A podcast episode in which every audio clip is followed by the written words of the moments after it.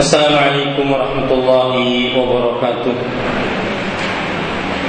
Bismillahirrahmanirrahim. Innal hamdalillah nahmaduhu wa nasta'inuhu wa nastaghfiruh. Wa na'udzu billahi min shururi anfusina wa sayyiati a'malina. Man yahdihillahu fala mudilla ومن يضلل فلا هادي له. وأشهد أن لا إله إلا الله وحده لا شريك له. وأشهد أن محمدا عبده ورسوله. يا أيها الذين آمنوا اتقوا الله حق تقاته ولا تموتن إلا وأنتم مسلمون. يا أيها الناس اتقوا ربكم الذي خلقكم من نفس واحدة وخلق منها زوجها وبث منهما رجالا كثيرا ونساء واتقوا الله الذي تساءلون به والأرحام إن الله كان عليكم رقيبا يا أيها الذين آمنوا اتقوا الله وقولوا قولا سديدا يصلح لكم أعمالكم ويغفر لكم ذنوبكم ومن يطع الله ورسوله فقد فاز فوزا عظيما أما بعد فإن أصدق الحديث كتاب الله وأحسن الهدي هدي محمد صلى الله عليه وعلى آله وسلم وشر الأمور محدثاتها وكل محدثه بدعه وكل بدعه ضلاله وكل ضلالة في النار Alhamdulillah kita bersyukur pada Allah Subhanahu wa taala pada hari ini Selasa pagi menjelang siang 7 Muharram 1437 Hijriah kita kembali duduk bersama di dalam pembacaan kitab Fiqhus Sunnatil Nisa kitab fikih sunnah untuk wanita yang ditulis oleh Fadilatul Syekh Abu Malik Kamal Ibnu Sayyid, Sayyid Salim Hafizahullah Ta'ala. Salawat dan salam semoga selalu Allah berikan kepada Nabi kita Muhammad sallallahu alaihi wa ala alihi wasallam pada keluarga beliau, para sahabat serta orang-orang yang mengikuti beliau sampai hari kiamat kelak. Dengan nama-nama Allah yang husna dan sifat-sifatnya yang ulia saya berdoa Allahumma inna nas'aluka al-huda wa-tuqa wal-afaf wal-ghina Wahai Allah, sesungguhnya kami mohon kepada Engkau petunjuk, ketakwaan, sifat iffah dan kekayaan. Amin ya rabbal alamin. Ibu-ibu saudari-saudari muslimah tadi di perjalanan dari Banjarmasin ke ke, Martapura ini saya mendengar radio dan pembawa acara menyebutkan bahwa ada kajian jam 10 pagi dengan tema tuntunan praktis fikih wanita. Maka ini salah. Ya, itu kitab yang dipelajari di Banjarmasin. Maka pembawa acara harus membetulkan yang benar adalah kitabnya fikih sunnah wanita kalau tuntunan praktis fikih wanita itu di Banjarmasin yang ditulis oleh Fadilatul Syekh Saleh bin Fauzan Al Fauzan hafizahullah taala. Ibu-ibu, saudari-saudari muslimah yang dimuliakan oleh Allah Subhanahu wa taala, sekarang kita membaca masih be, membicarakan tentang anwa'un najasat yaitu najis-najis dan juga dalil-dalil yang menyebutkan najis-najis tersebut. dan kita sudah sampai kepada najis yang ketujuh dari macam-macam najis. Sekarang kita membaca yang kedelapan. Penulis rahimahullah taala mengatakan al-khinzir yaitu daging babi.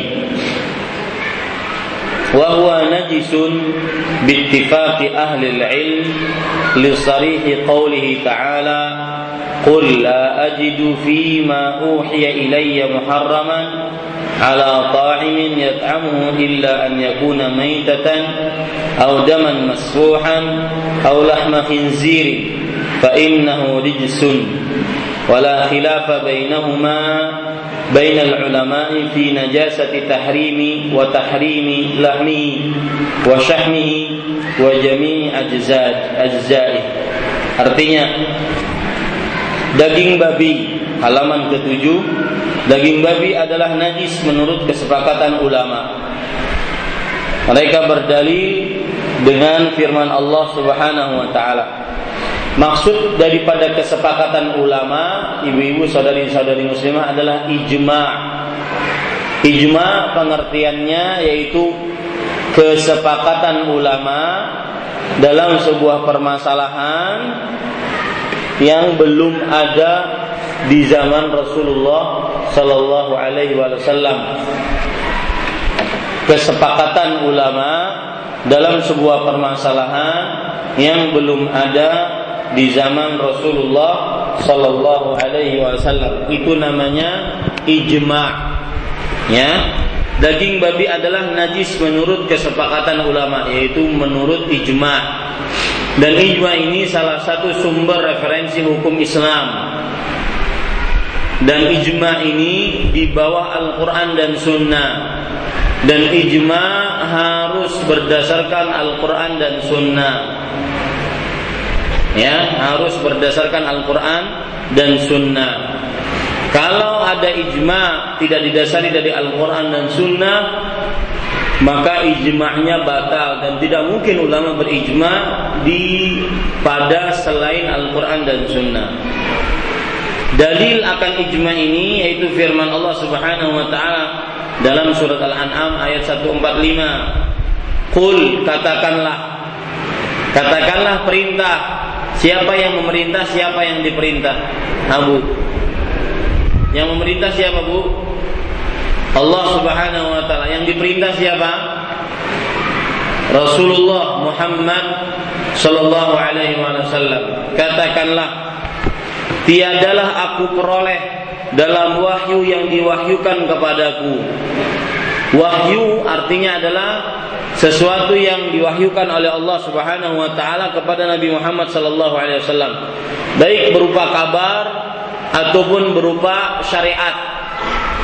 Baik berupa kabar ataupun berupa syariat itu namanya wahyu Tiadalah aku peroleh dalam wahyu yang diwahyukan kepadaku sesuatu yang diharamkan bagi orang yang hendak memakannya kecuali makanan itu bangkai Nah, di sini ibu-ibu, tiadalah aku peroleh dalam wahyu yang diwahyukan kepadaku sesuatu yang diharamkan.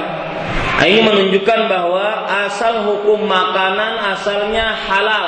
Garis bawah itu baik-baik. Asal hukum makanan asalnya halal. Karena disebutkan tiadalah peniadaan. Aku peroleh dalam wahyu yang diwahyukan kepadaku sesuatu yang diharamkan bagi orang yang hendak memakannya. Asalnya hukumnya halal. Semua hal asal hukumnya halal kecuali nah ini dia kecuali kalau makanan itu bangkai ini baru pengecualian yang diharamkan dan ini termasuk daripada rahmat Allah Subhanahu wa taala kepada umat manusia, umat Islam terutama bahwa asal hukum makanan asalnya adalah halal ini pengecualian eh, apa? Ini adalah rahmat Allah Subhanahu wa taala. Kecuali yang dikecualikan. Ini juga menunjukkan bahwa makanan yang halal lebih banyak daripada makanan yang haram. Maka tercelanya dari sini Ibu. Ya. Kenapa orang masih makan makanan yang haram padahal yang halal masih banyak? Tercelanya di situ.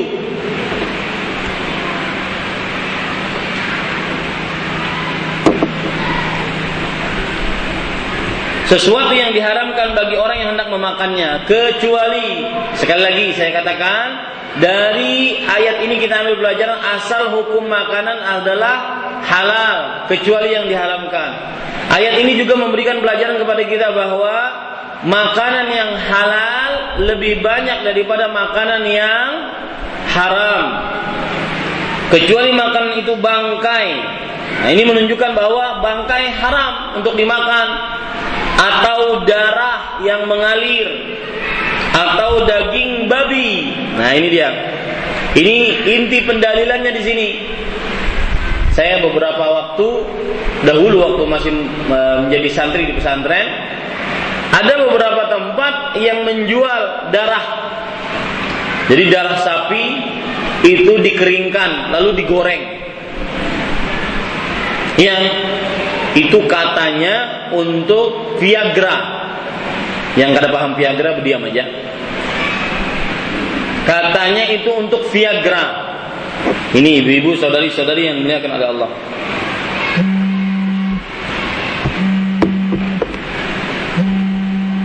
Kemudian atau daging babi. Nah, ini menunjukkan bahwa daging babi haram hukumnya. Kenapa? Karena dikecualikan dari yang halal tadi. Karena sesungguhnya semua itu adalah kotor. Di dalam ayat disebutkan fa innahu rijsun. Ya, sesungguhnya semua itu adalah kotor. Sesungguhnya semua itu adalah kotor. Fa innahu rijsun. Ini ibu-ibu saudari-saudari muslimah yang dimuliakan oleh Allah. Rijsun di sini adalah kotor. Makanya dari sini para ulama mengatakan kesepakatan bahwa daging babi itu najis dan haram untuk dimakan. Dan pelajaran di sini ibu-ibu menarik perlu dicatat juga bahwa semua yang diharamkan oleh Allah baik makanan atau minuman pasti mendatangkan bahaya. Nah, itu garis balik baik baik-baik pasti mendatangkan bahaya bagi tubuh manusia.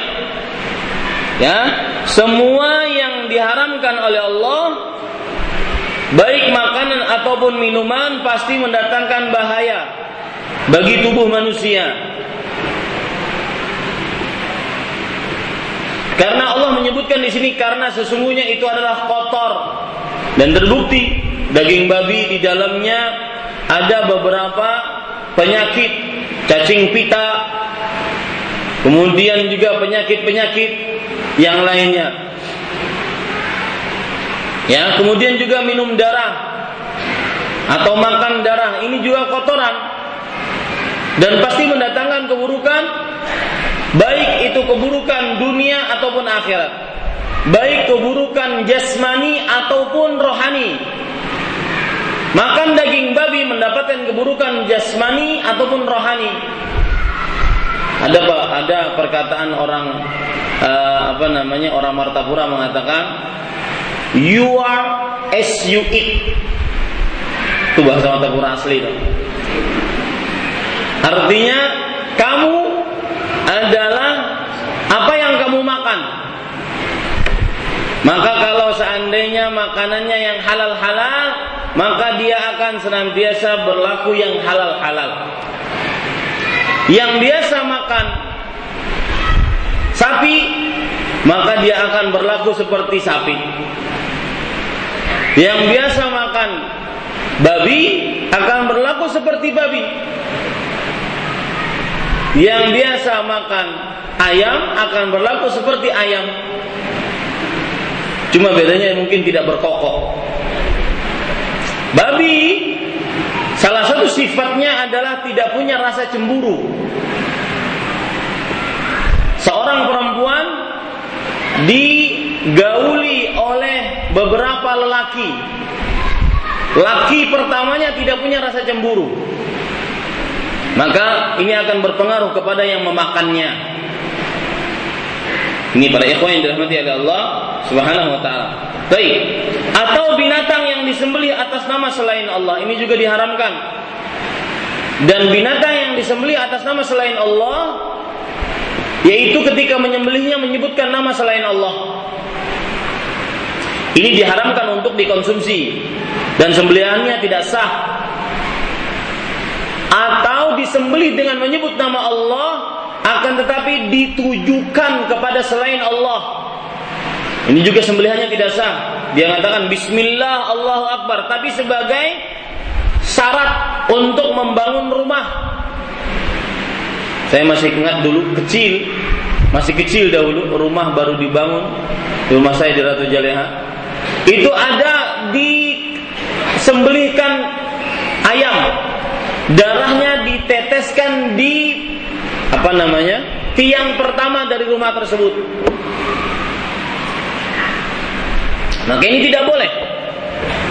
Ya, diharamkan dalam Islam dua hal tersebut.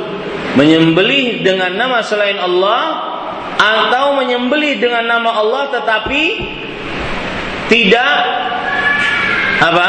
ditujukan kepada Allah Subhanahu wa taala. Allah berfirman, "Fasalli li rabbika wanhar." Salatlah untuk Rabbmu dan sembelihlah atas namanya. Nabi Muhammad sallallahu alaihi wasallam bersabda, "Man dzabha li ghairillah faqad asyrak."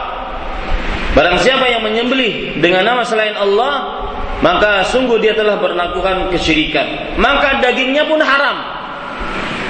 Ya. Yang menjadi inti pembicaraan di sini adalah babi. Termasuk daripada daging yang najis. Menyentuhnya berarti harus membersihkannya. Daging babi. Penulis kemudian mengatakan wala khilafa bainal ulama'i fi najasati wa tahrimi lahmihi wa syahmihi wa jami' ajzaji azja'i. Tidak ada perselisihan di antara para ulama tentang najis dan haramnya daging babi. Enggak ada perselisihan. Juga, juga lemak dan seluruh bagian tubuhnya.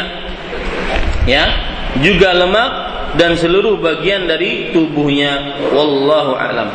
Yang kesembilan, hal yang najis yaitu al-maitatu bangkai. Bangkai apa pengertiannya?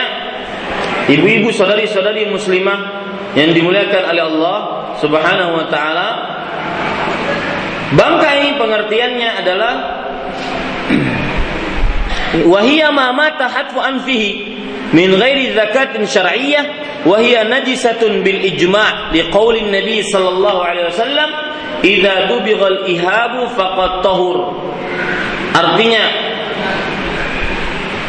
bangkai adalah semua hewan yang mati secara wajar tanpa disembelih dengan cara yang disyariatkan. Mati secara wajar tanpa disembelih, ini bangkai namanya. Mati secara wajar ini bagaimana? Ibu-ibu saudari-saudari muslimah yang dimuliakan oleh Allah. Jadi matinya dia mati tanpa disembelih. Mati karena sakit, mati karena kejepit, mati karena tertimpa batu atau yang semisalnya. Maka ini termasuk daripada bangkai. Hewan yang mati tanpa disembelih. Dan biasanya hewan-hewan ini adalah dari jenis hewan-hewan yang merupakan berkaki empat ataupun hewan-hewan yang berkaki dua seperti ayam berkaki empat seperti kambing, onta, sapi ya maka ini adalah bangkai jika mati tanpa disembelih seperti misalkan mati dengan cara disun, disuntik Mati dengan cara dimasukkan ke dalam mesin tanpa disembelih sebelumnya. Mati dengan cara lehernya dipatahkan tanpa disembelih. Ini semuanya adalah bangkai. Kemudian penulis mengatakan dan hukumnya najis menurut ijma' juga berdasarkan sabda Nabi Muhammad SAW jika kulit bangkai telah disamak maka hukumnya menjadi suci ini dalilnya. Pendalilannya bagaimana? Ibu-ibu saudari-saudari muslimah. Padahal tidak di situ tidak disebutkan bangkai haram, nggak disebutkan. Pendalilannya adalah berarti jika belum disamak maka berarti dia najis. Nah, begitu. Bangkai jika belum disamak berarti dia najis. Ya ini Bapak Ibu saudara-saudari. Kulit bangkai jika belum disamak berarti dia najis, menunjukkan bahwasanya bangkai itu adalah najis. Wal ihab jildul maitah dhalik maitatus samak wal jarad fa innahuma tahiran. Ada beberapa hal yang dikecualikan. Pertama, bangkai ikan dan belalang. Artinya, ada beberapa hal yang dikecualikan dari bangkai. Ada bangkai yang halal. Yang pertama, bangkai ikan. Dan yang kedua, bangkai belalang. Penulis mengatakan, kedua-duanya suci berdasarkan perkataan Ibnu Umar radhiyallahu anhuma. Kedua-duanya suci berdasarkan perkataan siapa? Ibnu Umar radhiyallahu anhuma. Uhilla lana maitatan wa daman. Amma al-maitatan falhutu wal jarad. Wa amma ad-daman falkabidu tihar. Walahu hukmu rafa' Artinya Abdullah bin Umar radhiyallahu anhu, Abdullah bin Umar sahabat Rasul sallallahu alaihi wasallam. Abdullah bin Umar. Bapaknya Abdullah siapa, Bu? Hah? Abdullah bin Umar, bapaknya Abdullah siapa? Hah? Umar. Betul? Yakin? Pernah kenalan? Ya, Abdullah bin Umar dan bapaknya Abdullah adalah Umar. Kemudian Abdullah bin Umar terkenal dengan uh, gelarnya Ibnu Umar. Anaknya Umar. Terkenal dengan seperti itu. Namanya tidak terlalu terkenal, tapi terkenal dengan gelarnya Ibnu Umar. Kalau ibu dapat anak, melahirkan anak, dinamai Ibnu Umar, boleh nggak? Berarti anaknya Umar, Bu. Bukannya anaknya suami ibu. Boleh nggak? Ah, seorang anak dinamai Ibnu Abbas, boleh nggak? Abu. Nah ini menunjukkan bahwasanya tidak boleh. Kenapa? Karena artinya beda. Ibnu Abbas anaknya Abbas. Ya. Kecuali kalau Ibnu Umar itu dijadikan sebagai sebagai nama bukan sebagai uh, apa namanya dija, uh, dijadikan sebagai nama orang Ibnu Umar namanya tapi yang terjadi bukan nama dia adalah gelar anaknya Umar nah seperti itu ya Allah sama orang bernama Abu Hurairah ya namanya Abu Hurairah boleh nggak boleh bu? Itu kunyah, bukan nama. Nama asli beliau adalah apa? Abdurrahman bin Sakhr ad-Dausi. Ya nggak apa-apa Ustaz, yang penting saya kasih nama anak saya dengan Abu Hurairah.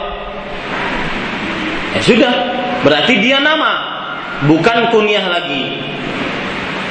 Ya, orang ngasih nama anak Abu Bakar. Itu kunyah, bukan nama.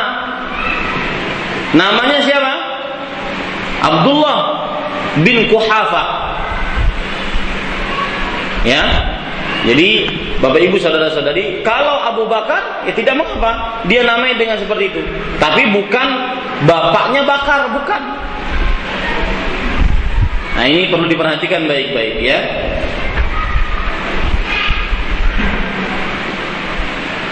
Baik, kita lanjutkan. Penulis mengatakan perkataan Abdullah bin Umar dihalalkan bagi kami dihalalkan berarti yang menghalalkan siapa bu? Dihalalkan. Catat bu, jika ada seorang sahabat yang mengatakan dihalalkan, disunnahkan, maka berarti yang menghalalkan dan mensunnahkan siapa? Rasulullah Sallallahu Alaihi Wasallam. Dihalalkan bagi kami. Bagi kami, kami maksudnya siapa bu? Para sahabat Nah, di sini terdapat pelajaran meskipun redaksinya kepada para sahabat, tetapi hukumnya umum untuk semua umat Nabi Muhammad SAW sampai hari kiamat. Dihalalkan bagi kami dua bangkai dan dua darah. Dua bangkai itu adalah ikan dan belalang. Ini berarti pengecualian atas nomor sembilan. Semua bangkai haram. Kecuali dua. Yaitu ikan dan belalang. Ini ikan bagaimanapun besarnya mati di lautan atau mati di baskom maka halal goreng aja langsung halal dia. Ya.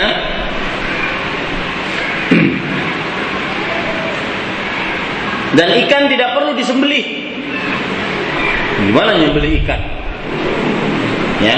Dan kedua belalang, bangkai yang dihalalkan. Sedangkan dua darah itu adalah hati dan limpa. Boleh makan hati dan boleh makan limpa. Riwayatnya ini marfu'. Arti marfu' yaitu diangkat sampai kepada Rasulullah sallallahu alaihi wasallam. Diangkat sampai kepada Rasulullah sallallahu alaihi wasallam. Riwayatnya ini marfu' Ibu. Itu namanya marfu'. Hadis tersebut diriwayatkan oleh Imam Ahmad.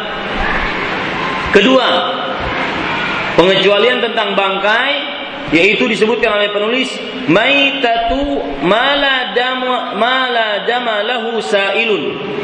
Kadzubab wan nahli wan namli wal buq wa nahwiha nabi sallallahu alaihi wasallam idza waqa'a adh-dhubabu fi ina'i ahadikum falyaghmishu kullahu thumma liyatrahhu fa inna fi ahadi janahihi da'un wa fil akhari shifa artinya Kedua, bangkai yang hewan yang tidak memiliki darah. Ada hewan-hewan yang tidak memiliki darah yang banyak. Seperti lalat, lebah, semut, kutu dan sejenisnya. Hal ini berdasarkan sabda Nabi Muhammad SAW. Jika seekor lalat jatuh ke dalam wadah salah seorang dari kalian, hendaklah dia menenggelamkannya seluruhnya, kemudian membuangnya karena pada salah satu sayapnya terdapat penyakit, pada satu sayap lainnya terdapat penawarnya. Ini menunjukkan bahwasanya lalat dan semua hewan yang tidak mempunyai darah yang mengalir pada tubuhnya, maka ini adalah tidak bangkai yang tidak najis. Bangkai yang tidak najis. Jadi begini, kalau kita keinjak lalat dalam keadaan lalatnya sudah jadi bangkai, maka apakah kaki tersebut kita harus injak atau tidak? Maka jawabannya tidak. Karena lalat bangkai yang tidak najis. Ya, bangkai yang tidak najis. Dalilnya disebutkan di sini. Jika seekor lalat jatuh ke dalam wadah, itu ada minuman jatuh lalatnya ke dalamnya, atau ada soto, atau ada rawon, atau ada nasi sop nah itu berarti ya lapar tuh berarti boy ya nah ini ibu-ibu masuk ke dalam situ maka kata Rasul Shallallahu Alaihi Wasallam hendaklah dia menenggelamkan seluruhnya kemudian membuangnya. Perhatikan kata-kata hendaklah. Hendaklah di sini apakah wajib atau tidak bu? Garis bawah itu baik-baik dan beginilah belajar kitab Makanya yang belum mempunyai kitab mohon dibeli. Karena saya sangat konsentrasi terhadap kitab yang dibaca. Karena kita sekarang membaca kitab. Ya, hendaklah ia menenggelamkannya. Kata-kata hendaklah, apakah wajib atau tidak? Maka jawabannya tidak. Tetapi sangat dianjurkan untuk menenggelamkannya. Jadi kalau seandainya ada lalat masuk ke dalam minuman, maka yang paling nyunnah adalah dia tenggelamkan. Lalu setelah itu dikeluarkan. Tenggelamkan, lalu setelah itu dikeluarkan. Lihat, kemudian membuangnya. Nah, itu dia. Tapi kalau seandainya ada lalat, ya, kemudian dia masuk ke dalam sebuah wadah, maka kalau ingin dibuang langsung tidak mengapa. Tetapi dia tidak mengerjakan sunnah akhirnya.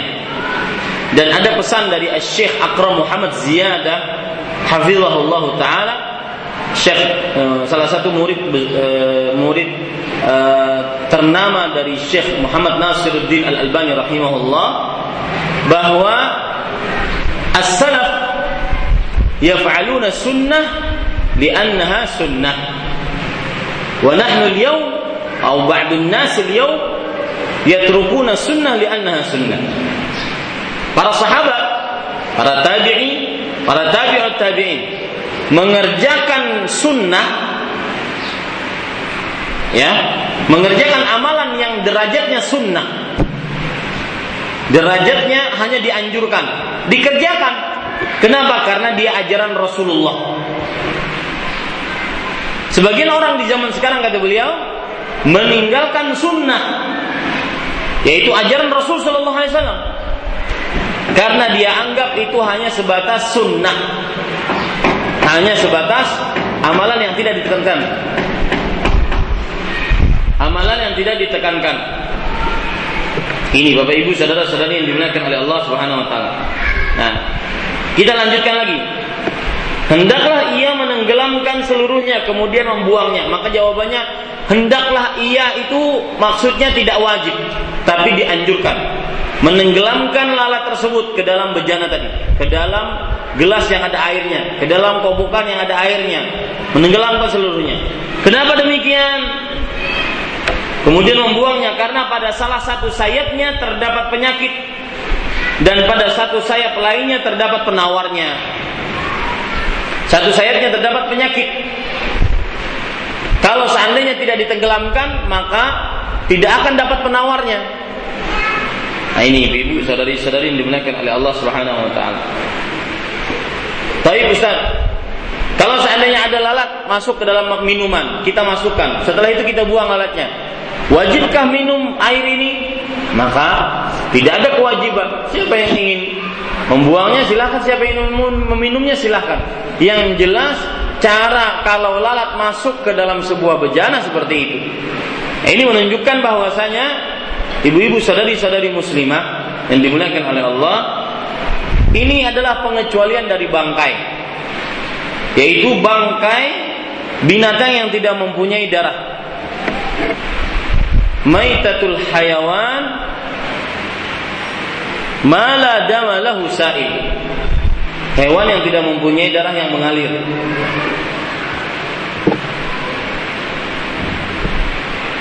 Yang ketiga, عظم الميتة وقرنها وظفورها وشعرها وريشها كل هذا طاهر على الأصل وقد علق البخاري في صحيحه قال الزهري في عظام الميتة نحو الفيل وغيره أدركت ناسا من سلف العلماء يمتشطون بها wa yudahhinuna minha la yuriduna biha ba'san artinya tulang tanduk kuku rambut dan bulu bangkai adalah suci ya Imam Al-Bukhari meriwayatkan secara muallak muallak artinya Riwayatnya disebutkan tanpa sanat yang tersambung. Dari mulai Imam Bukhari sampai kepada Rasulullah. Itu namanya sa mu'allaq. Imam Bukhari menyebutkan hadis tanpa sanat yang tersambung. Dan di dalam Sahih Bukhari banyak itu. Imam Bukhari mengatakan, e, saya berkata bahwa Hudzaifah bin Yaman mengatakan ini. Ini namanya hadis muallaq. Hadis yang tergantung. Kenapa tergantung? Karena tidak ada riwayat yang tersambung dari mulai Imam Bukhari sampai kepada Rasulullah Sallallahu Alaihi Wasallam. Nah, di sini disebutkan Imam Al Bukhari meriwayatkan secara muallak di dalam sahihnya yaitu secara muallak tanpa penyebutan sanad. Az-Zuhri berkata tentang masalah tulang bangkai seperti gajah dan lainnya. Saya menjumpai, menjumpai seorang ulama Mesir merambutnya, menyisir rambutnya dengan tulang tersebut dan meminyaki rambutnya. Mereka menganggapnya tidak mengapa. Hamad berkata la ba'sa birishatil maitah, birishil maitah. Artinya tidak mengapa dengan bulu bangkai. Dengan bulu bangkai dipakai. Ini adalah yang kesembilan. Ibu-ibu sadari-sadari muslimah yang dimuliakan oleh Allah dari barang-barang yang najis. Yang ke sepuluh, su'urul siba wad dawab allati la yu'kal lahmuha bekas minuman binatang buas yang dagingnya tidak dimakan bekas minuman binatang buas yang dagingnya tidak dimakan maka ini najis misalkan ada seorang yang memelihara harimau harimau tersebut dia makan dari sebuah bejana. Dia minum juga dari sebuah bejana. Maka Bapak Ibu saudara-saudari yang dimuliakan oleh Allah Subhanahu wa taala, ini pun najis. Penulis mengatakan as-su'ru ma baqiya fil ina ba'da syurb.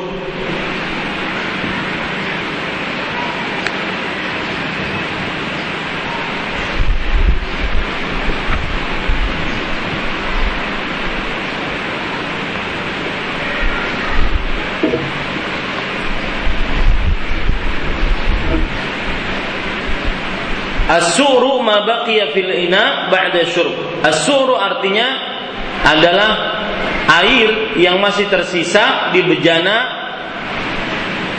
setelah minum. Air yang masih tersisa di bejana setelah setelah minum. Wa yadullu ala najasatihi qaulun Nabi sallallahu alaihi wasallam.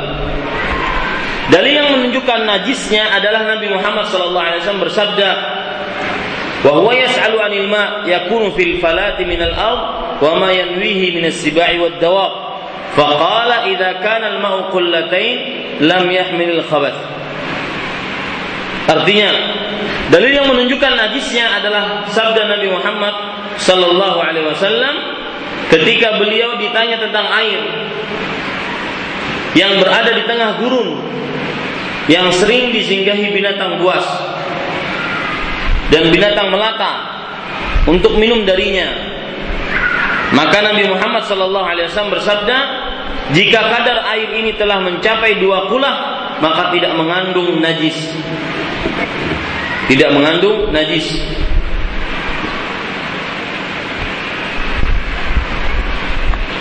Ini menunjukkan Bapak Ibu saudara-saudari yang dimuliakan oleh Allah Subhanahu wa taala bahwasanya bekas minum binatang buas yang dagingnya tidak dimakan adalah najis, tidak bisa dimakan, tidak bisa disentuh. Dan dalilnya lihat, jika kadar air mencapai dua kulah maka tidak mengandung najis. Ini sebenarnya dalil yang sangat umum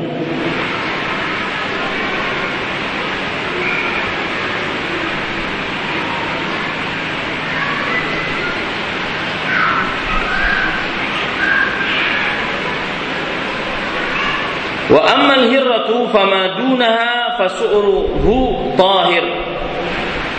Innaha laysat binajas, innaha minat tawafin alaikum wat tawafat. Adapun bekas minum kecing, ke kucing dan hewan yang lebih kecil darinya, maka hukum hukumnya ber, hukumnya suci berdasarkan sabda Nabi Muhammad sallallahu alaihi wasallam sesungguhnya kucing tidaklah najis ia adalah hewan yang hidup di tengah kalian. Kucing adalah najis. Eh, tidaklah najis, ia adalah hewan yang hidup di tengah kalian. Dan ini termasuk salah satu kemurahan dan kemudahan syariat Islam. Coba, coba kalau seandainya kucing tersebut najis, maka akan sangat sulit kita menghindar darinya. Karena kucing adalah hewan-hewan yang sering bermain di dalam rumah manusia. Sebagian ulama menyebutkan contoh najis lainnya dalam kitab-kitab fikih dan furu'. Kitab-kitab fikih seperti misalkan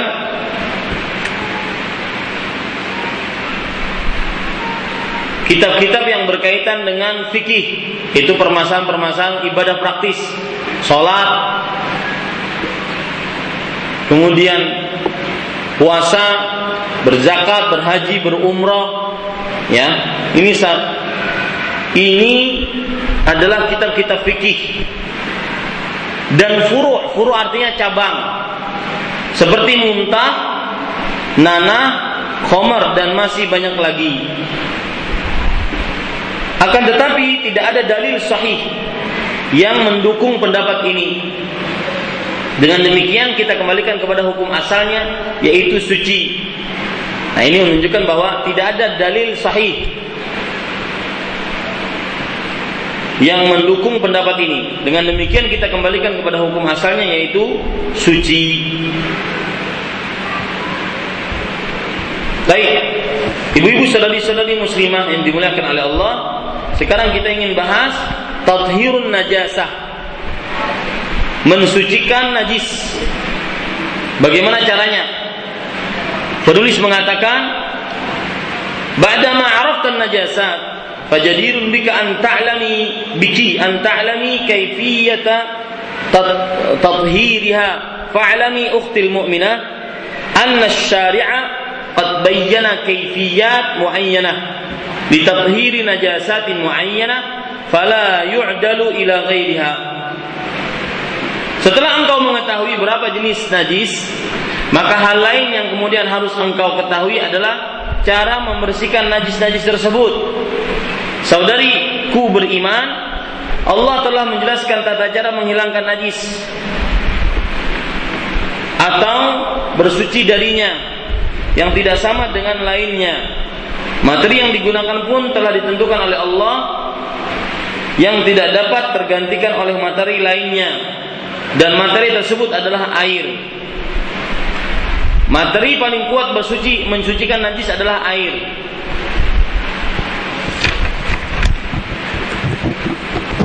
Wala yaqumu ghairuhu maqamahu illa syari'. Dan tidak ada dapat tergantikan oleh materi lainnya kecuali dengan izin syariat, oleh izin pembuat syariat. Maka ibu-ibu sadari-sadari muslimah yang dimuliakan oleh Allah, di sini kita mulai bagaimana cara membersihkan najis. Najis apabila terkena darah haid.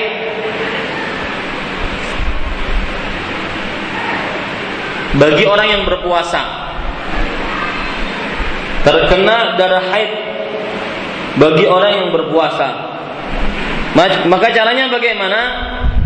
Penulis mengatakan yakunu bi farkihi wa qashrihi thumma dallaqahu bi atrafil asabi'i liyatahallala wa yakhruja thumma taghtasila bil ma. Artinya cara mensucikannya adalah dikerik dengan ujung-ujung kaki ujung-ujung kuku jari tangan agar najis itu terlepas dari kain Kemudian dicuci dengan air. Seperti ini dasari oleh hadis Asma binti Abi Bakar yang telah disebutkan dan hadis Aisyah radhiyallahu anha beliau berkata salah seorang di antara kami haid Orang tersebut membersihkan bekas darahnya dengan cara mengeriknya. Kemudian ia mencucinya dan memercikkan air ke seluruh permukaan kain. Setelah itu ia salat dengan pakaian tersebut. Ini ibu-ibu, sadari-sadari muslimah yang dimuliakan oleh Allah Subhanahu wa taala. Ini kalau seandainya pakaian yang uh, akan dipakai sholat terkena darah haid. Maka caranya tadi mengerik-erik dengan kuku lalu dibasuh. Jika masih tersisa bagaimana Ustaz? Warnanya masih ada. Maka jawabannya tidak mengapa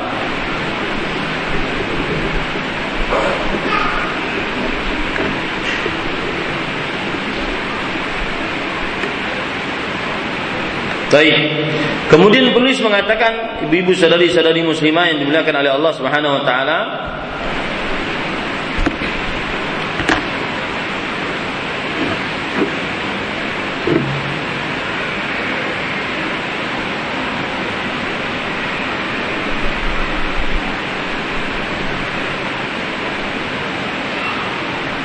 Di sini penulis mengatakan li hadithi Ummu Qais, Ummi Qais binti Muhsan قالت سألت النبي صلى الله عليه وسلم دم عن دم الحيض يكون في الثوب قال حكيه بضلع واغسله بماء وسدر dan berdasarkan hadis dari Ummu Qais binti Mihsan ia berkata aku pernah bertanya kepada Nabi Muhammad sallallahu alaihi wa ala alihi wasallam tentang apa tentang darah haid yang mengenai pakaian beliau menjawab ketiklah dengan kayu, kemudian cucilah dengan air dan dicampur dengan daun bidara.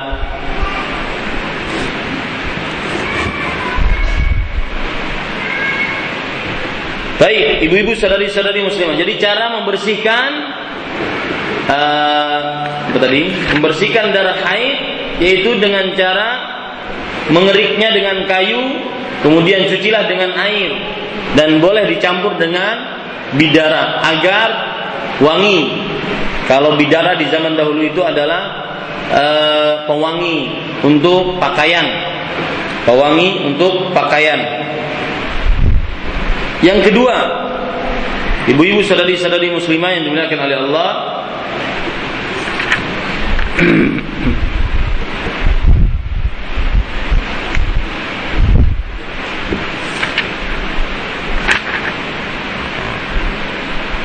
Baik, yang kedua, tathhiru thawb min bauli tifli war radhi'.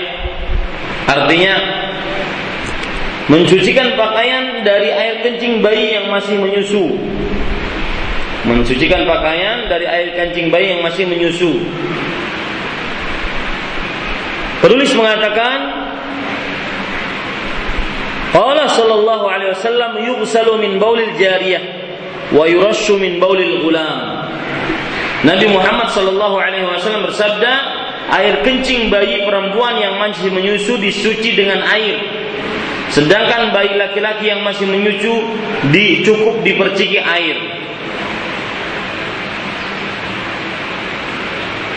Ini berdasarkan hadis tadi. Jadi kalau ada bayi al-jariyah, jariyah itu adalah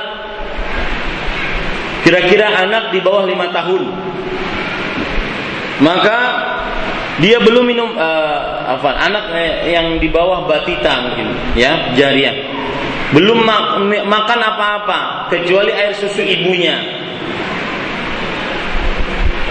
Maka ibu-ibu sadari-sadari yang dimuliakan adalah dicuci dengan air. Atau bayi-bayi yang umur berapa yang tidak minum apa-apa kecuali air susu ibunya. Mungkin sampai enam bulan mungkin. Enam bulan setelah enam bulan baru bisa diberi makan. Nah, apabila ada bayi yang seumur ini yang belum diberi makan kecuali air susu ibunya, kencing, maka berarti cara membersihkannya adalah dengan cara dicuci dengan air. Kalau bayinya perempuan, kalau bayinya laki-laki maka cukup diperciki air. Diperciki air. Itu sudah suci. Masalah bau hancing bukan urusan. Ya, ini ibu-ibu sadari-sadari muslimah. Yang penting suci bisa digunakan untuk sholat atau yang semisalnya. Adapun bau kencing tersebut, maka itu adalah uh, sekehendak yang memakainya apakah ingin dicuci dengan sabun atau tidak. Yang penting dia hal ini suci bisa dia pakai untuk sholat. Yang keempat, sebelumnya ibu-ibu kalau ada yang bertanya, Ustaz dari mana itu yang tidak makan? Yang belum makan apa-apa kecuali air uh, air susu ibunya. Karena ada hadis riwayat Imam Abu Dawud Nabi Muhammad sallallahu alaihi wasallam bersabda, "Malam yat'ama fa in ta'ima jami'an." Artinya yaitu selama bayi tersebut belum makan kalau sudah makan selain air susu ibunya, maka wajib kedua-duanya dibasuh. Ya, di sini kan bayi anak perempuan saja yang dibasuh. Adapun laki-laki dipercikan, maka tidak. Kalau seandainya anak lelaki tersebut sudah makan dan mendapatkan asupan makanan selain dari air susu ibunya, maka pada saat itu ya harus diamankan Malam ama fa in taima ghusila ghusila jami'an. Kalau seandainya dia memakan baik bayi laki-laki ataupun bayi perempuan maka dua-duanya wajib di, di dibasuh ya dicuci dengan air. Nah ini ibu-ibu sadari-sadari muslimah yang dimuliakan oleh Allah.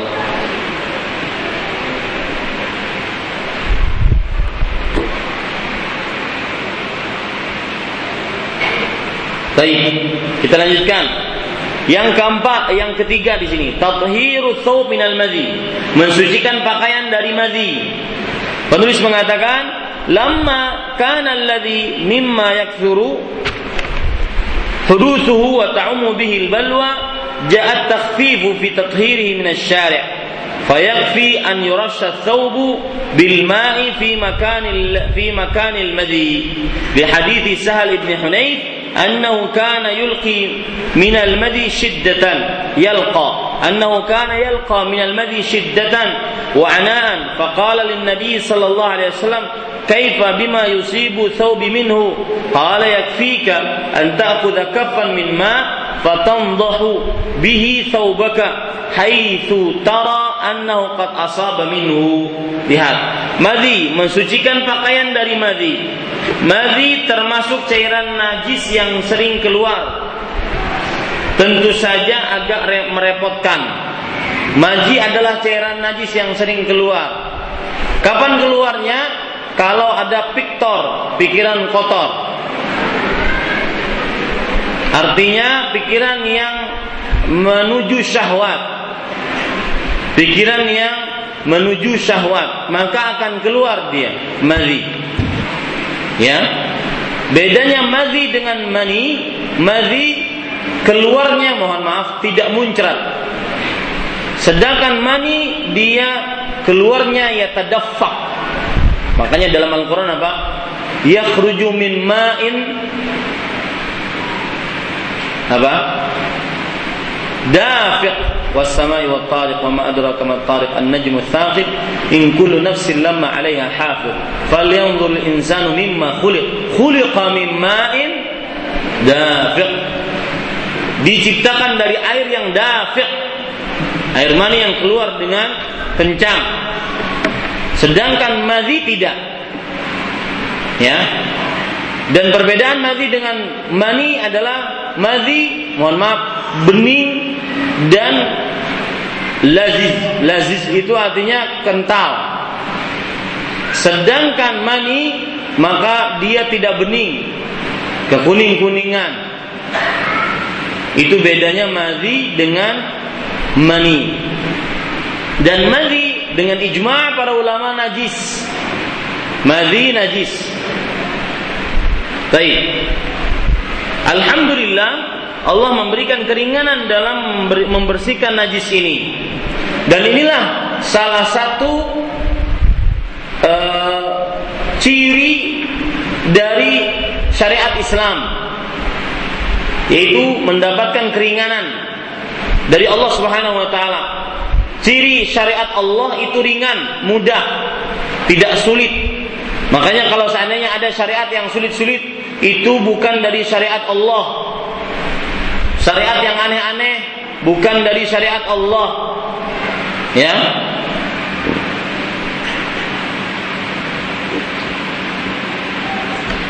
Rasulullah SAW bersabda, Inna dina yusrun, walan yushadda dina illa ghalabah. Sesungguhnya Islam itu adalah agama yang mudah dan tidak ada yang mempersulit dalam beragama kecuali Islam akan mengembalikan kepada kemudahan. Alhamdulillah Allah memberi memberi keringanan dalam membersihkan najis ini yaitu cukup dengan membersihkan air ke ke pakaian yang terkena madhi tersebut. Jadi kalau seandainya ada pakaian yang terkena madhi, misalkan celana dalam, maka terkena madhi bukan mani, cukup dengan dibersihkan air, suci sudah, boleh dibawa sholat. Basah ya basah, nah itu urusan pian. Ya, yang penting dia suci, boleh dibawa sholat. Ini ibu-ibu saudari-saudari yang dimuliakan oleh Allah. Jadi pembicaranya ini suci atau tidak suci ataupun nyaman tidak nyaman maka itu bukan bukan pembicaraan kita dalam ilmu fikih. Ya. Baik. Dalilnya adalah hadis yang diriwayatkan dari Sahal bin Hunayf radhiyallahu an, ia termasuk salah seorang sahabat yang direpotkan oleh madhi. Artinya sering keluar madhi. Ada orang-orang yang juga memang sering keluar madhi. E, salah satu di antaranya juga adalah sahabat Nabi Muhammad SAW, Ali bin Abi Thalib, menantu beliau bahkan. Ya, sebagaimana disebutkan dalam beberapa hadis, kuntu rajulan madzaan.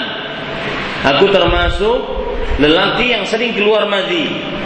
Karena seringnya keluar karena seringnya keluar karena itu ia bertanya kepada Nabi Muhammad SAW, bagaimana cara membersihkan pakaian yang terkena madhi tersebut.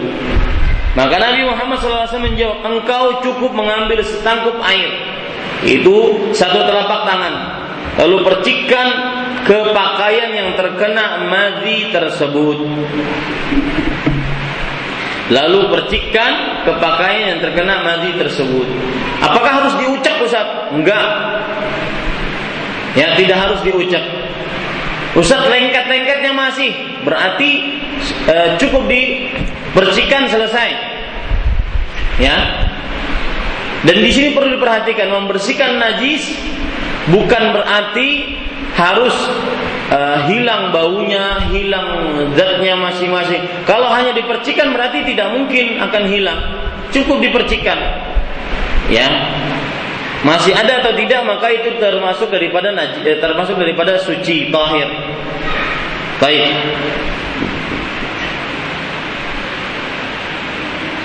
Dan ibu-ibu saudari-saudari muslimah ada hadis yang menunjukkan bagaimana cara membersihkan madhi jika pada kemaluan.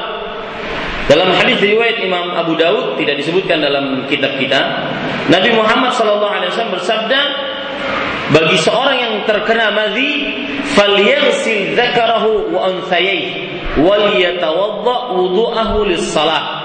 Hendaklah dia basuh kemaluannya dan juga mohon maaf dua pantatnya. Ya Afan uh, bukan dua pantatnya uh, dia basuh kemaluannya dan juga dua mohon maaf telurnya ya wal yatawadda wudu'ahu lis-salah dan berwudulah sebagaimana dia berwudu tatkala salat. Nah, ini cara membersihkan najis madhi. Kalau seandainya seorang ingin berwudu, bersihkan dulu kemaluannya, baru setelah itu dia berwudu. Adapun kalau seandainya pakaian ataupun badan terkena madhi, ya misalkan tangan terkena madhi, pakaian celana dalam terkena madhi, maka pada saat itu hanya dipercikan saja satu e, genggaman air, ya dipercikan. Nah, gitu. Ya satu genggam dipercikan. Baik, ibu-ibu sadari-sadari muslimah yang dimuliakan oleh Allah Subhanahu wa taala. Yang kelima, Tadhiru zaini thawbil mar'ah. Artinya mensucikan ujung bawah pakaian perempuan.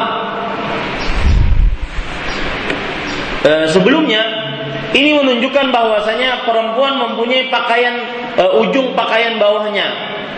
Dan ini kebiasaan para sahabat wanita di zaman Rasulullah Sallallahu Alaihi Wasallam bahwasanya pakaiannya tidak sebatas mata kaki, tetapi ada ujungnya. Dilebihkan dari telapak kaki, tidak mengapa. Ustaz, rigat Ustaz. Ya, maka itu bukan pembicaraan kita. Akan tetapi pakaian perempuan ada ujungnya. Itu di, dianjurkan seperti itu. Karena Ummu Salamah radhiyallahu anha pernah bertanya ketika beliau mendengar hadis Rasul sallallahu alaihi wasallam bahwa seorang yang pakaiannya di bawah dua mata kaki maka di dalam neraka. Ummu Salamah radhiyallahu anha bertanya, "Fakaifa tasna'un nisa'u bidhuyulihinna?" Wahai Rasulullah, bagaimana para perempuan muslimah berlaku atau berbuat dengan ujung-ujung dari pakaian mereka. Ujung bawah pakaian mereka.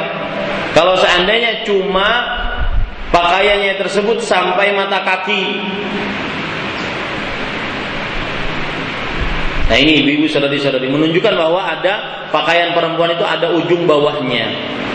Lalu Nabi Muhammad SAW bersabda, Yurkhina shibran. Kalau begitu panjangkan dari dua mata kaki satu jengkal.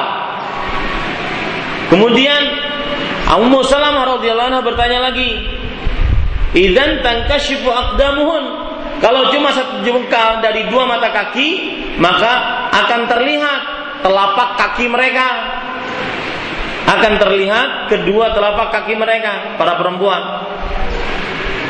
Maka Rasul Shallallahu Alaihi Wasallam bersabda, yurkhina zira'an wa la yazidna alaihi.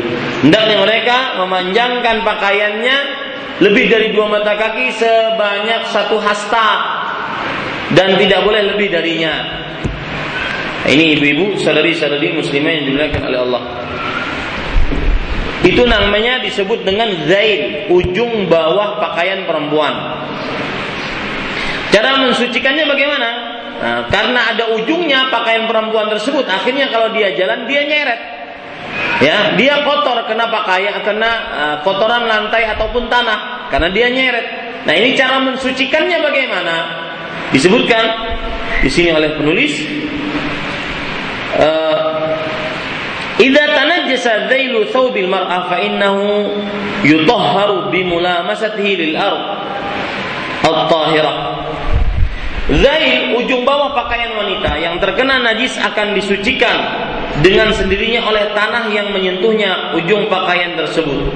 Jadi misalkan ujung pakaiannya kena najis, kemudian dia jalan. Nah, pas jalan ini berarti jalannya yang mensucikannya. Jalannya yang mensucikan najis pada pakaian, pada ujung pakaian perempuan tadi. Ini ibu-ibu saudari-saudari muslimah yang dimuliakan oleh Allah. Makanya Ummu Salamah radhiyallahu anha bercerita, "Inni imra'atun utilu dzaili wa amshi fil makanil qadar."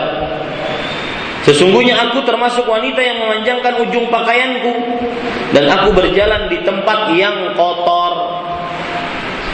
Maka Nabi Muhammad sallallahu alaihi wasallam menjawab,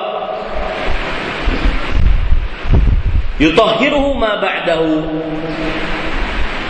Najis yang menempel pada pakaian tersebut akibat karena panjangnya baju uh, panjangnya ujung bawah baju perempuan maka akan disucikan oleh tanah yang ia lewati setelahnya. Akan disucikan oleh tanah yang ia lewati setelahnya. Ini ibu-ibu sadari-sadari muslimah yang dimuliakan oleh Allah Baik, yang keenam, tathiru asfalin na'al al-hida, mensucikan kotor eh, yang kelima Bu ya, mensucikan kotoran di bagian alas sendal atau sepatu. Jadi kalau di sendal kita ada najis, bagaimana mensucikannya? Maka ibu-ibu saudari-saudari muslimah yang dimuliakan oleh Allah Penulis mengatakan عن أبي سعيد الخدري رضي الله عنه أن النبي صلى الله عليه وسلم قال: إذا جاء أحدكم المسجد فليقلب نعليه ولينظر فيهما فإن رأى خبثا فليمسحه بالأرض ثم ثم يصلي فيهما. Artinya dari Abu Sa'id Al-Khudri radhiyallahu anhu, Nabi Muhammad sallallahu alaihi wasallam bersabda, apabila salah seorang dari kalian mendatangi masjid, hendaklah ia membalik sendalnya, maksudnya melihat sendalnya ke bawahnya. Dan melihat apakah alas sendalnya kotor atau tidak. Alas yang di bawahnya tersebut kotor atau tidak. Maksudnya kena najis atau enggak? Jika ternyata kotor, hendaklah ia menggosokkannya ke tanah hendaklah ia menggosokkannya ke tanah. Setelah itu barulah ia bisa gunakan untuk sholat. Ya, menggosokkannya ke tanah, baru setelah itu dia gunakan untuk sholat. Hal ini kenapa bu? Ada pembicaraan ini. Uh, sebelum sholat masuk masjid malah membicarakan sendal. Maka jawabannya adalah karena diperbolehkan sholat memakai sendal sebagaimana dikerjakan oleh Rasulullah sallallahu alaihi wa alihi wasallam. Ini ibu-ibu saudari-saudari muslimah yang dimuliakan oleh Allah Subhanahu wa taala. Yaitu dulu kira-kira yang bisa saya sampaikan kajian kali ini berhenti kita pada e, cara mensucikan najis yang kelima. Wallahu alam wa sallallahu alaihi Muhammad walhamdulillahi rabbil alamin. Nah, katanya pertanyaan lewat kertas saja, betul? Ya, silakan.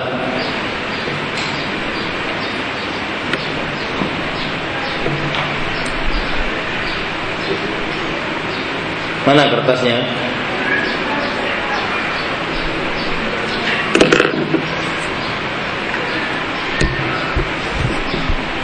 Ya. Sebelum saya jawab pertanyaan, saya ingin ingatkan kepada ibu-ibu tentang puasa Muharram. Tentang puasa Muharram. Tanggal 23 menurut kalender adalah tanggal 10 dari bulan Allah Al-Muharram. Dan tingkatan puasa Muharram itu ada beberapa tingkatan. Yang pertama, Maksud yang pertama ini adalah boleh seperti ini. Yaitu berpuasa tanggal 10 saja. Tanggal 10 saja. Maka ini diharapkan dia mendapatkan pahala, diampuni dosanya yang telah lalu sebagaimana dalam hadis riwayat Muslim. Yang kedua, dia berpuasa 9 dan 10 maka ini diharapkan dia mendapatkan pahala. Yang pertama pahala puasa di hari ke-9 tanggal 9 dan faidahnya untuk menyelisih kaum Yahudi. Yang kedua yaitu berpuasa pada hari Ashura. Tingkatan yang ketiga yaitu berpuasa sehari sebelum hari Ashura atau sehari setelahnya. Bukan karena ada hadisnya, bukan karena hadisnya lemah, tetapi karena bersikap hati-hati. Mungkin tanggal 23 itu belum hari Ashura. Mungkin baru tanggal 9. Sebagaimana yang terjadi di Arab Saudi. Maka masih masih antara uh, apakah tanggal 9 atau tanggal 10. Belum ada ketetapan yang bersama-sama Baik. Oleh karenanya, padahal Rasul Shallallahu Alaihi Wasallam beliau diceritakan oleh Abdullah bin Abbas radhiyallahu anhu karena Rasulullah Shallallahu Alaihi Wasallam yasumu eh, yataharra siyama yaumin ala ghairihi ghair uh, yakni hadzal yaum. Artinya Nabi Muhammad SAW sangat memperhatikan berpuasa pada tanggal 10 dari bulan Allah Al-Muharram hari Ashura yang beliau unggulkan dibandingkan hari-hari lainnya. Tidak ada beliau seperti itu kecuali hari Ashura. Nah, ini menunjukkan kita harus benar-benar perhatian. Ya, perhatian. Maka bisa hari Jumat Kalau untuk tahun ini ataupun hari Sabtu 10 hari Asyuranya, ya, tanggal 10-nya. Maka untuk kehati-hatian itu kita berpuasa sehari sebelumnya atau sehari setelahnya. Nah, untuk di Indonesia maka hari Asyura bertepatan dengan hari Jumat. Dan ada hadis bahwasanya berpuasa sunnah di hari Jumat tidak diperbolehkan kecuali berpuasa sehari sebelumnya atau sehari setelahnya. Maka silakan dia berpuasa tanggal 9 dan 10. Itu berarti dia sudah mengerjakan dua hal. Yang pertama dia berpuasa hari Ashura dan karena hari Ashuranya hari Jumat dia berpuasa sebelumnya. Yang kedua dia berpuasa hari Ashura dan dia berpuasa tanggal 9. Ini ibu sadari-sadari muslimah itu sebagai peringatan agar bisa dimaklumi bersama. Wallahu a'lam. Mohon penjelasan tentang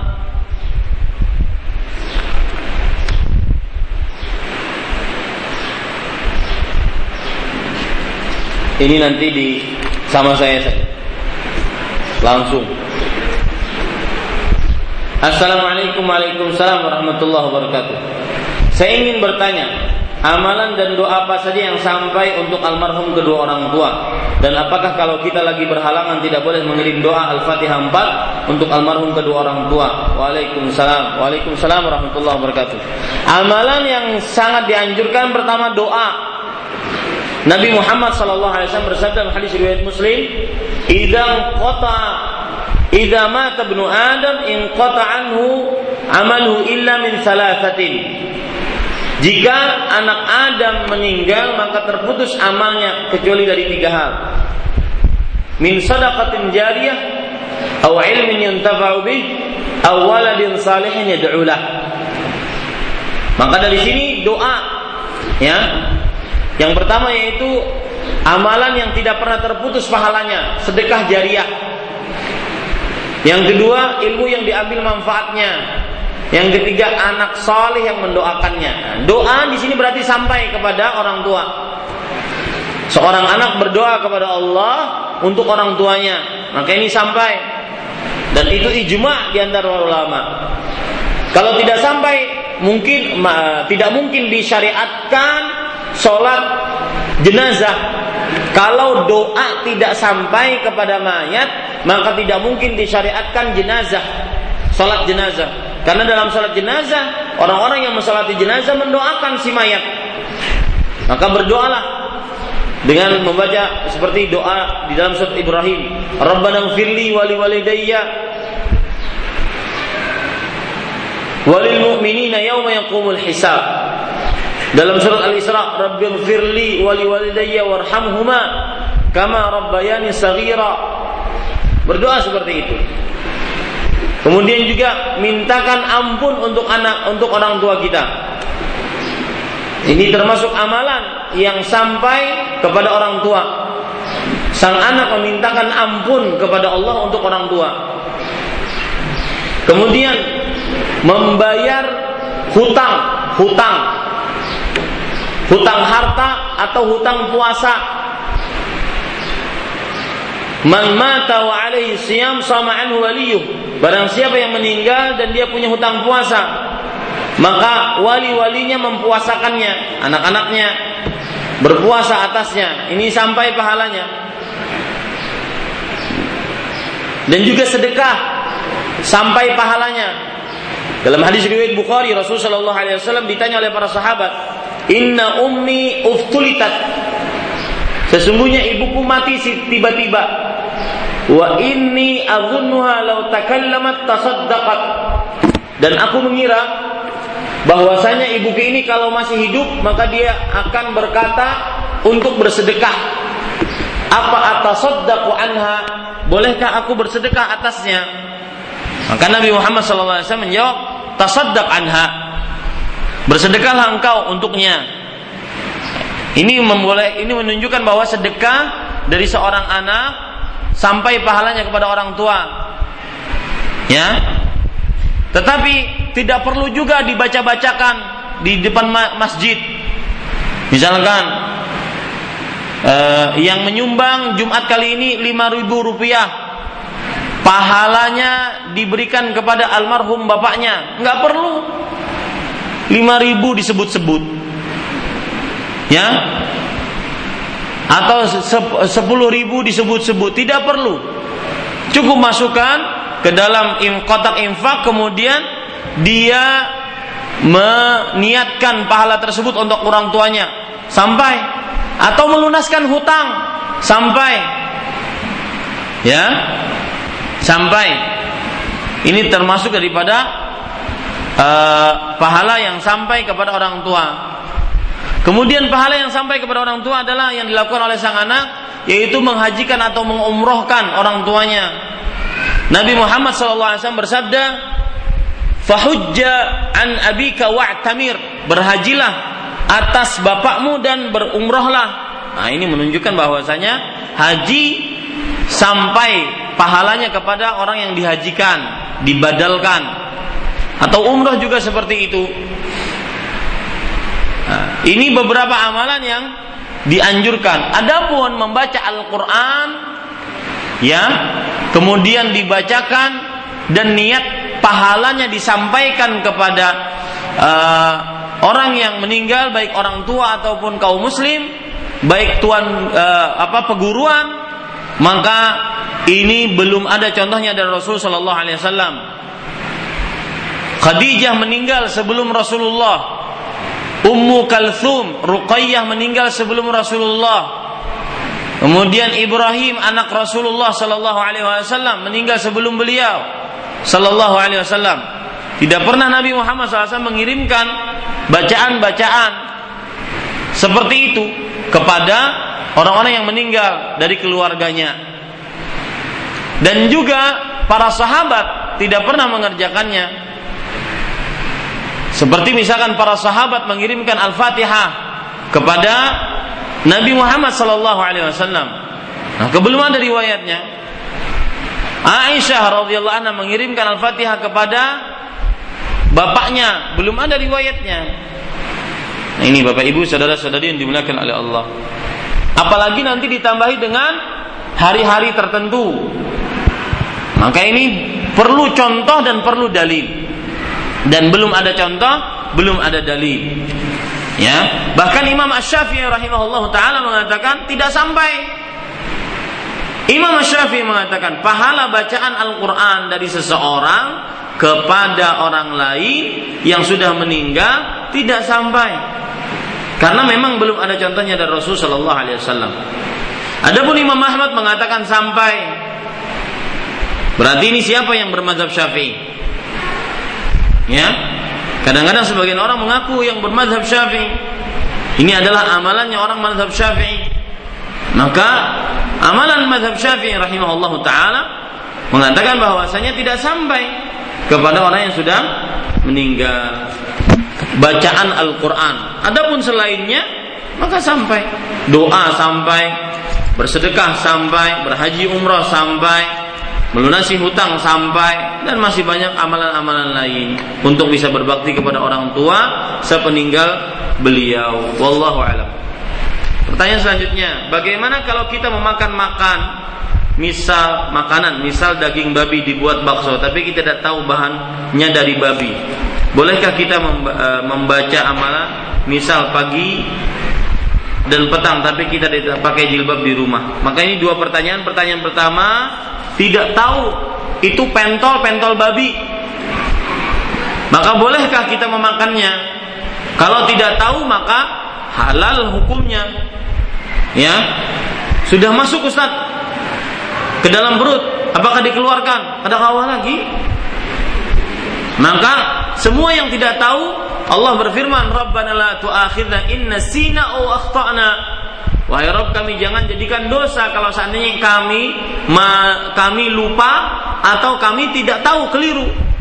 Rasul Shallallahu Alaihi Wasallam bersabda, Inna Allah tajawaza li an ummati al khata wa nisyan wa mastukrihu alaih. Sesungguhnya Allah memaafkanku atas umatku, yaitu dimaafkan umatku atasnya sebuah kekeliruan, kelupaan dan yang dipaksa atas mereka. Maka selama itu tidak tahu maka tidak mengapa, tidak berdosa atasnya. Yang berdosa adalah apabila dia sadar dan dia tahu, maka ini haram hukumnya. Bolehkah membaca zikir pagi dan petang dalam keadaan tidak berjilbab di rumah? Maka jawabannya boleh. Tidak mengapa. Ya, tidak mengapa. Tetapi memakai jilbab termasuk adab. Wallahu a'lam.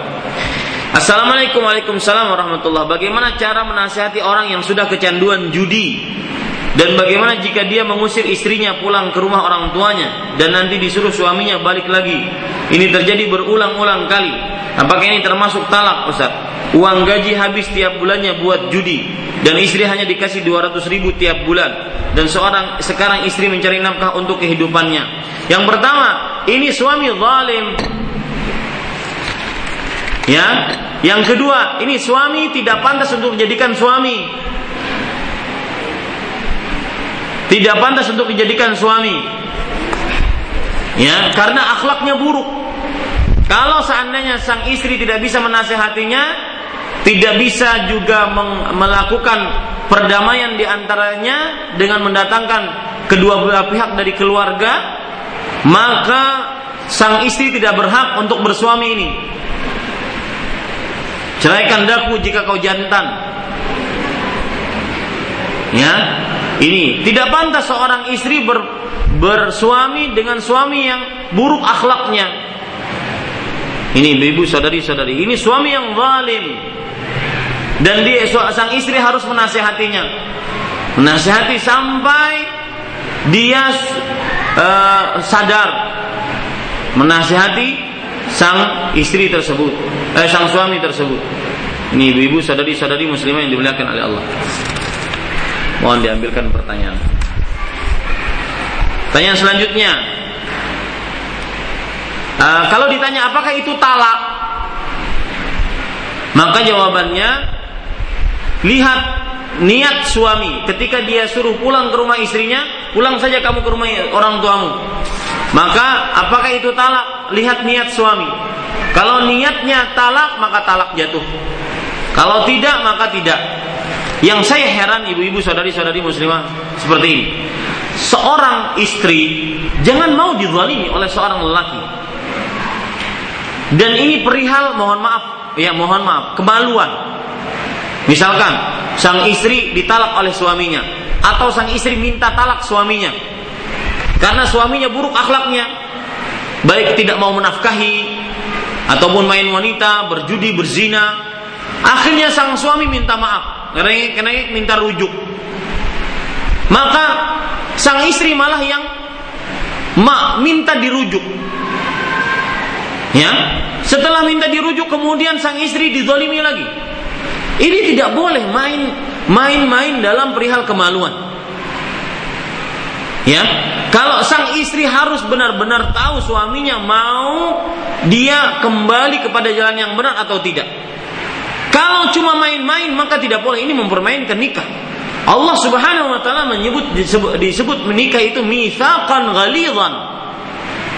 Akad yang berat, yang tebal. Tidak boleh main-main di dalam pernikahan. Ya, rujuk kemudian cerai lagi nanti baru setelah bingung baru tanya ustadznya maka ibu-ibu saudari-saudari muslimah harus tegar sebagai seorang wanita. Selama dia tidak mau merubah sikapnya maka jangan harapkan diriku kembali kepadamu. Harus seperti itu. Ya? Masih banyak laki-laki yang lain di sini. Ami Khalid. Uh, kosong. ya ini ibu-ibu saudari-saudari. Ya nanti setelah dicoba lagi kemudian suami kembali lagi. Ini namanya apa namanya? Ini namanya menghinakan pernikahan. Menghinakan pernikahan tidak boleh. Ya, karena yang namanya menggauli seorang perempuan, menghalalkan kemaluannya, itu adalah disebut mitsaqan ghalidhan. Tidak mudah.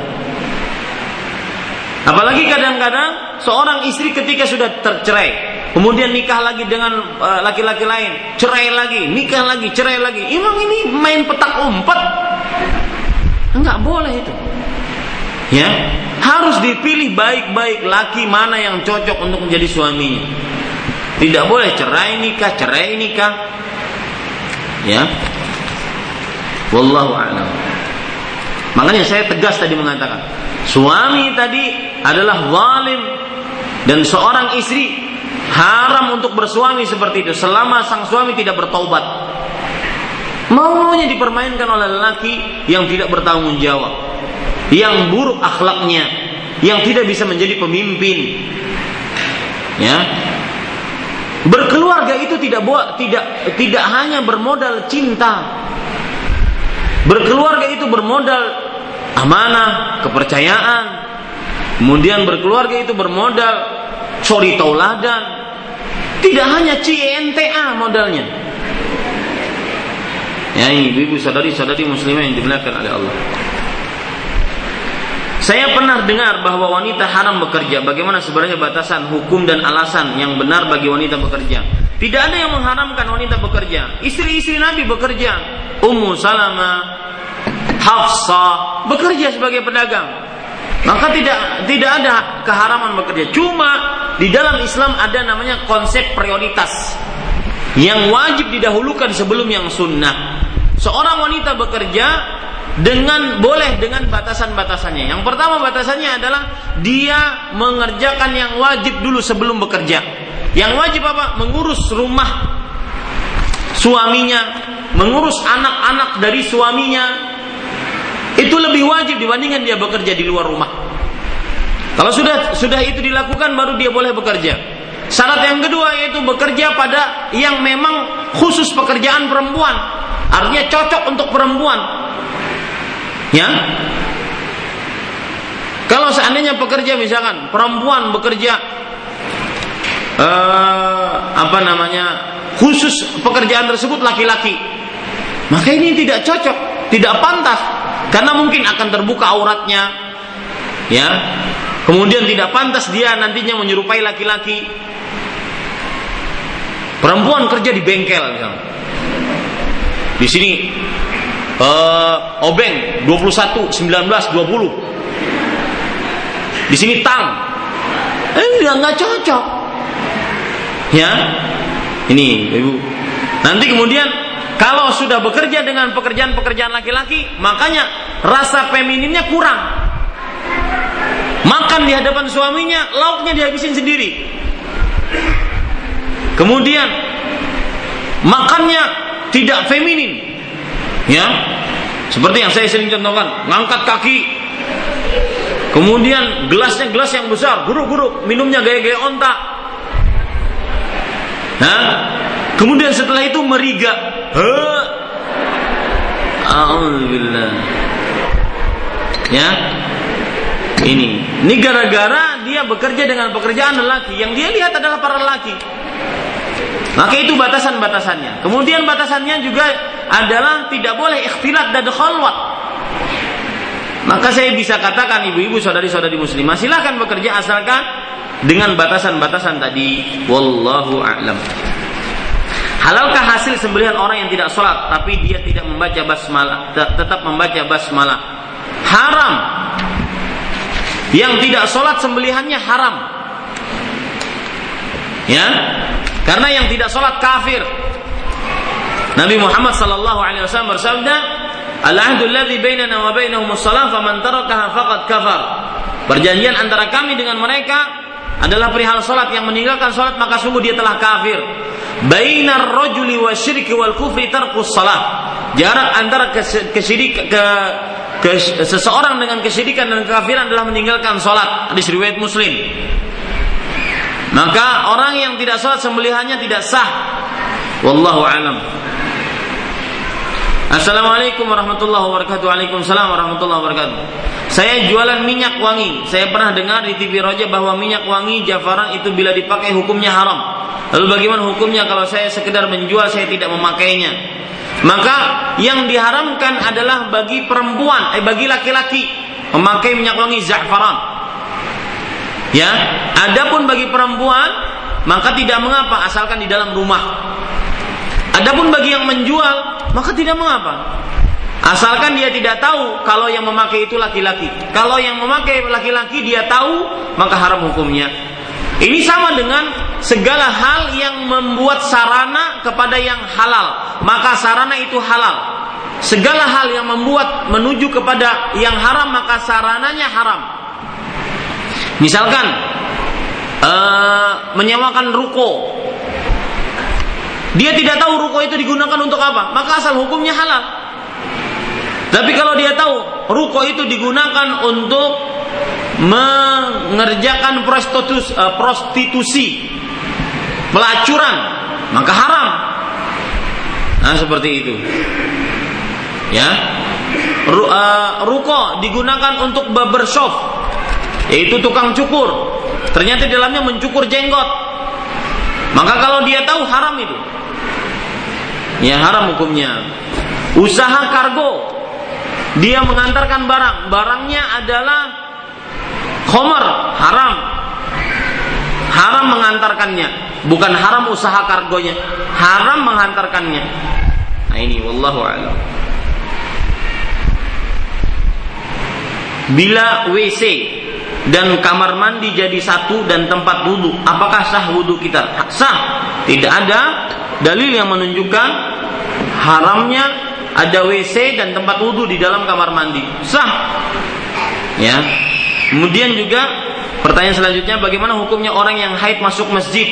Khilaf di antara ulama. Jumhur mengatakan masuk masjid haram bagi wanita haid atau minimal makruh. Wallahu alam para ulama peneliti mengatakan boleh asalkan dia menjaga agar darah haidnya tidak tercecer. Karena tidak ada dalil yang sahih dan jelas yang tanpa cacat yang mengharamkan wanita haid masuk masjid. Adapun hadis yang berbunyi inni la uhillul masjid li haidin wala junub. Aku tidak halalkan masjid untuk wanita yang haid dan junub. Ini hadisnya lemah menurut ulama hadis. Dan hadis lemah tidak bisa dipakai. Adapun pengkiasan wanita haid dengan junub maka kiasnya kias ma'al fariq. Kias yang tidak bisa dikiaskan Analogi yang tidak bisa dianalogikan. Karena junub bisa hilang dengan mandi seketika. Sedangkan haid harus menunggu sampai dia suci. Baru hilang hadasnya. Maka tidak ada dalil. Kalau tidak ada dalil berarti diperbolehkan untuk masuk wanita haid dan berdiam diri di masjid. Asalkan dia menjaga tidak tercecer darahnya di dalam masjid karena darah haid adalah kotor dan najis. Wallahu a'lam. Apa hukumnya dalam syariat Islam apabila kita menggadaikan barang di pegadaian? Boleh menggadaikan barang, tetapi dengan syariat yang sudah ditunjukkan oleh Islam. Adapun uh, pegadaian-pegadaian di beberapa kantor pegadaian maka terjadi riba. Karena gadai itu sebenarnya adalah akad hutang piutang dengan jaminan. Itu gadai. Pengertian gadai adalah saya berhutang kepada ibu dengan jaminan. Itu namanya gadai. Ya, menggadaikan emas, menggadaikan motor, menggadaikan sawah. Itu berarti saya meminjam uang kepada ibu dengan menggadaikan sawah. Sawah ini sebagai jaminan. Sekarang saya bertanya kepada ibu, orang menggadaikan kalau dalam bahasa bandar gadai itu apa? sanda menyandakan barang menyandakan rumah. Ini namanya adalah memberi melakukan hutang piutang dengan jaminan. Makanya sebenarnya kalau disandakan rumah tersebut rumah itu tidak boleh di dihuni oleh yang menghutangi nggak boleh kenapa karena para ulama bersepakat sebuah kaidah kullu qardhin jarra naf'an fahuwa riba. Setiap akad pinjam meminjam yang ditarik darinya keuntungan maka itu riba. Saya beri contoh. Saya punya rumah.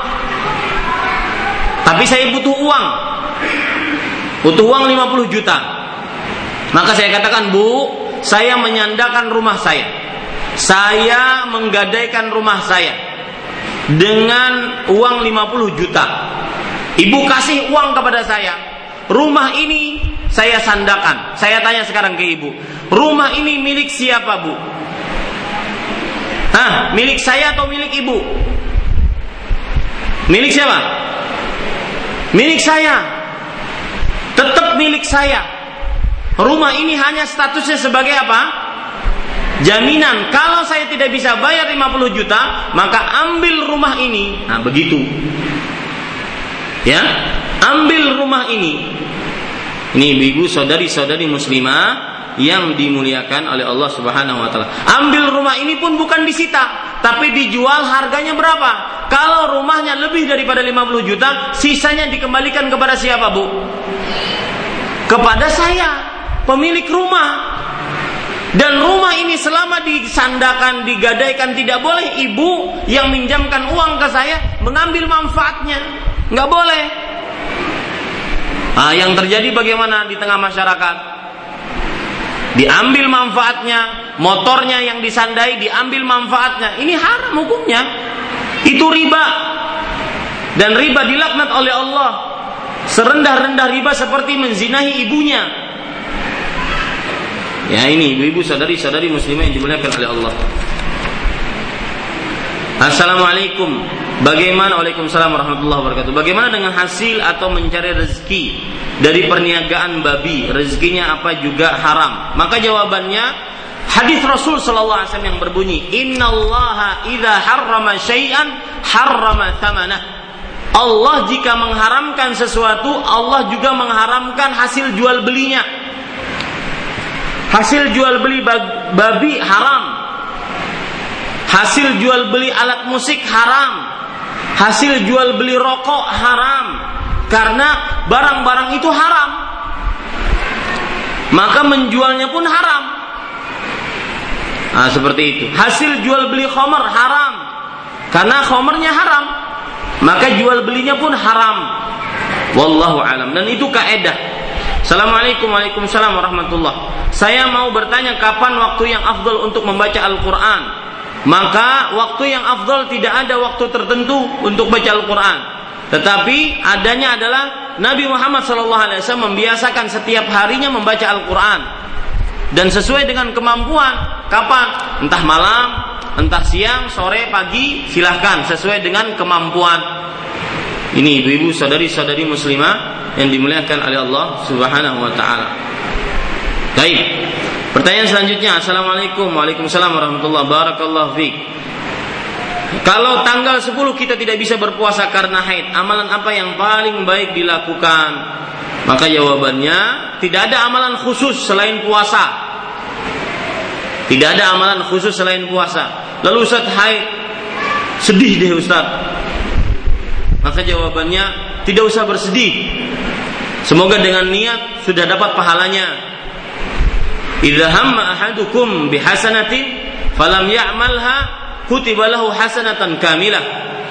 Jika seseorang melakukan sebuah eh, berniat, bertekad untuk berpuasa lalu eh, beramal ibadah lalu dia tidak melakukannya, maka dituliskan pahalanya satu pahala yang sempurna. Oh, subhanallah. Fa in amilaha kutiba lahu asyra hasanat. Kalau dia amalkan maka dituliskan pahalanya 10 kali lipat. Jadi niatkan kalau seandainya dia haid niatkan puasa, tapi karena haid maka tidak bisa. Mudah-mudahan dengan niatnya dia dapat pahalanya, yaitu diampuni dosa-dosanya. Wallahu a'lam. Bila hendak mandi wajib disunahkan wudhu dulu. Tapi ketika mandi kita kencing, apa yang paling dilakukan? Wudhu lagi atau meneruskan mandi? Maka jawabannya terus saja mandi. Tapi nanti dia sebelum sholat berwudu. Ya, terus saja mandi. Tapi nanti sebelum sholat dia berwudu. Wallahu a'lam. Alhamdulillah selesai kajian kita. Wallahu a'lam wa sallallahu Muhammad walhamdulillahi rabbil alamin. Subhanakallah bihamdik an la ilaha illa anta astaghfiruka wa atubu ilaik. Wassalamualaikum warahmatullahi wabarakatuh.